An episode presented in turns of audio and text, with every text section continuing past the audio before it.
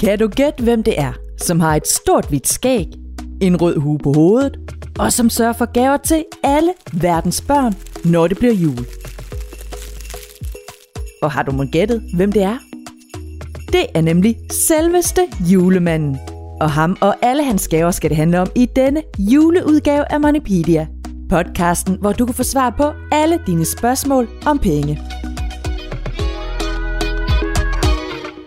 Hej, jeg hedder Karoline, og jeg er 9 år, og jeg vil gerne spørge, om julemanden er den rigeste mand, fordi han giver jo gaver til alle, så måske kunne han være rigest. Ja, er julemanden egentlig den rigeste mand i hele verden? For mens der hvert eneste år bliver brugt milliarder af kroner på julegaver her i Danmark, så må julemanden jo altså være ret så rig. Men for at få svar på spørgsmålet, jo, så skal vi vist have fat i en vaskeægte juleekspert. Jeg hedder Anna Vogt Vestergaard, og jeg er 41 år gammel, og så arbejder jeg som juleinspektør. Jeg arbejder på et museum, og et af de emner, jeg beskæftiger mig med, det er julen.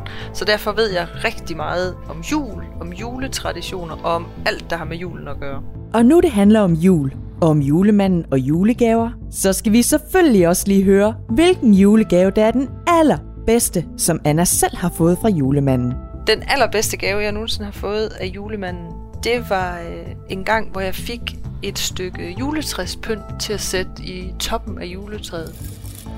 Det er sådan i min familie, der har vi aldrig haft stjerne i juletræet, men vi har haft det, der hedder et spir, som er lavet af glas, ligesom julekugler af glas til at hænge på træet. Og sådan en havde jeg ønsket mig meget, meget, meget længe.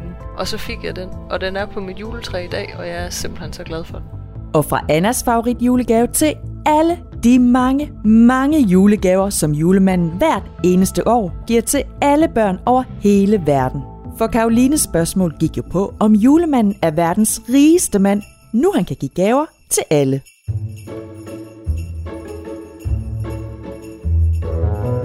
Jamen ud fra det, jeg ved om julemanden, så er julemanden rig på magi.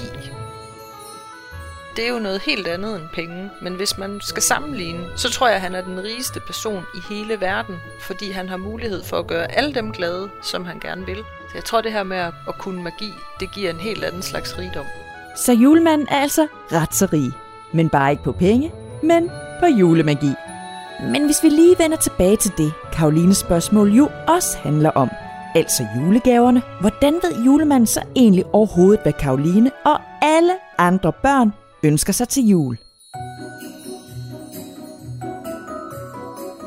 Han synes jo, det er allerdejligst med dem, der sender ønskesedler til ham, så han får børnenes egen beskrivelse af, hvad det er, de ønsker sig. Men ellers så har han sine små, skal vi kalde dem, spioner, der visker børnenes hemmeligheder til ham. Ja, for julemanden, han har nemlig en hel masse ansatte, nisserne, der hjælper ham med at finde ud af, hvad du, Karoline og alle andre ønsker sig i julegave. Ligesom de også hjælper med at pakke de selv samme julegaver ind i det fineste, fine julegavepapir. Julemanden har en frygtelig masse hjælpere. Både nisser, der arbejder ude omkring der, hvor folk bor, så han kan spionere lidt på børnene og finde ud af, hvad de ønsker sig. Så er der jo også nisser, der hjælper med at lave gaverne og pakke dem ind. Der er rigtig mange af dem, der er specialister i forskellige ting. Og så kan man jo være uddannet inden for forskellige områder som nisse. Nogle af dem kan fremstille legetøj, som vi kender det, dukker og bolde, og dukkehuse og togbaner og alt sådan noget. Og andre af dem, de er uddannet inden for elektronik og kan sagtens også hjælpe med at skaffe præcis de ting, som børnene ønsker sig. Og med alle de mange hjælpere til at hjælpe sig med julegaven, jo, så er spørgsmålet derfor også, om man så egentlig kan ønske sig lige præcis det, man allerhelst vil til jul. Eller om nogle julegaver måske alligevel er for store og for dyre til, at man kan ønske sig dem af julemanden. Jeg har aldrig oplevet, at der var begrænsninger i, hvad man kunne ønske sig af julemanden. Men trods det, jo, så er julemanden altså ret så smart. For selvom du måske ønsker dig en helt bestemt og ret dyr ting i julegave, så kan julemanden måske alligevel gennemskue, om det så også er lige præcis den gave, du vil blive allergladest for at finde under juletræet. Jeg tror, det er sådan, at julemanden, han er rigtig god til at gennemskue, om det i virkeligheden er noget, man har brug for, eller om der er noget andet, der kunne være bedre for en. Hvis man nu ønsker sig en hest at bor i en lejlighed, hvor det ville være rigtig skidt for hesten at bo, så kan det godt være, at han konkluderer, at det faktisk var en anden gave, der ville passe endnu bedre til en, som man i virkeligheden ville blive gladere for. Så jeg tror, han ved nogle ting, som man ikke altid selv lige kan gennemskue. Og på den måde kan julemanden altså sørge for, at man får den gave, man nok i virkeligheden vil blive allermest glad for at finde under juletræet.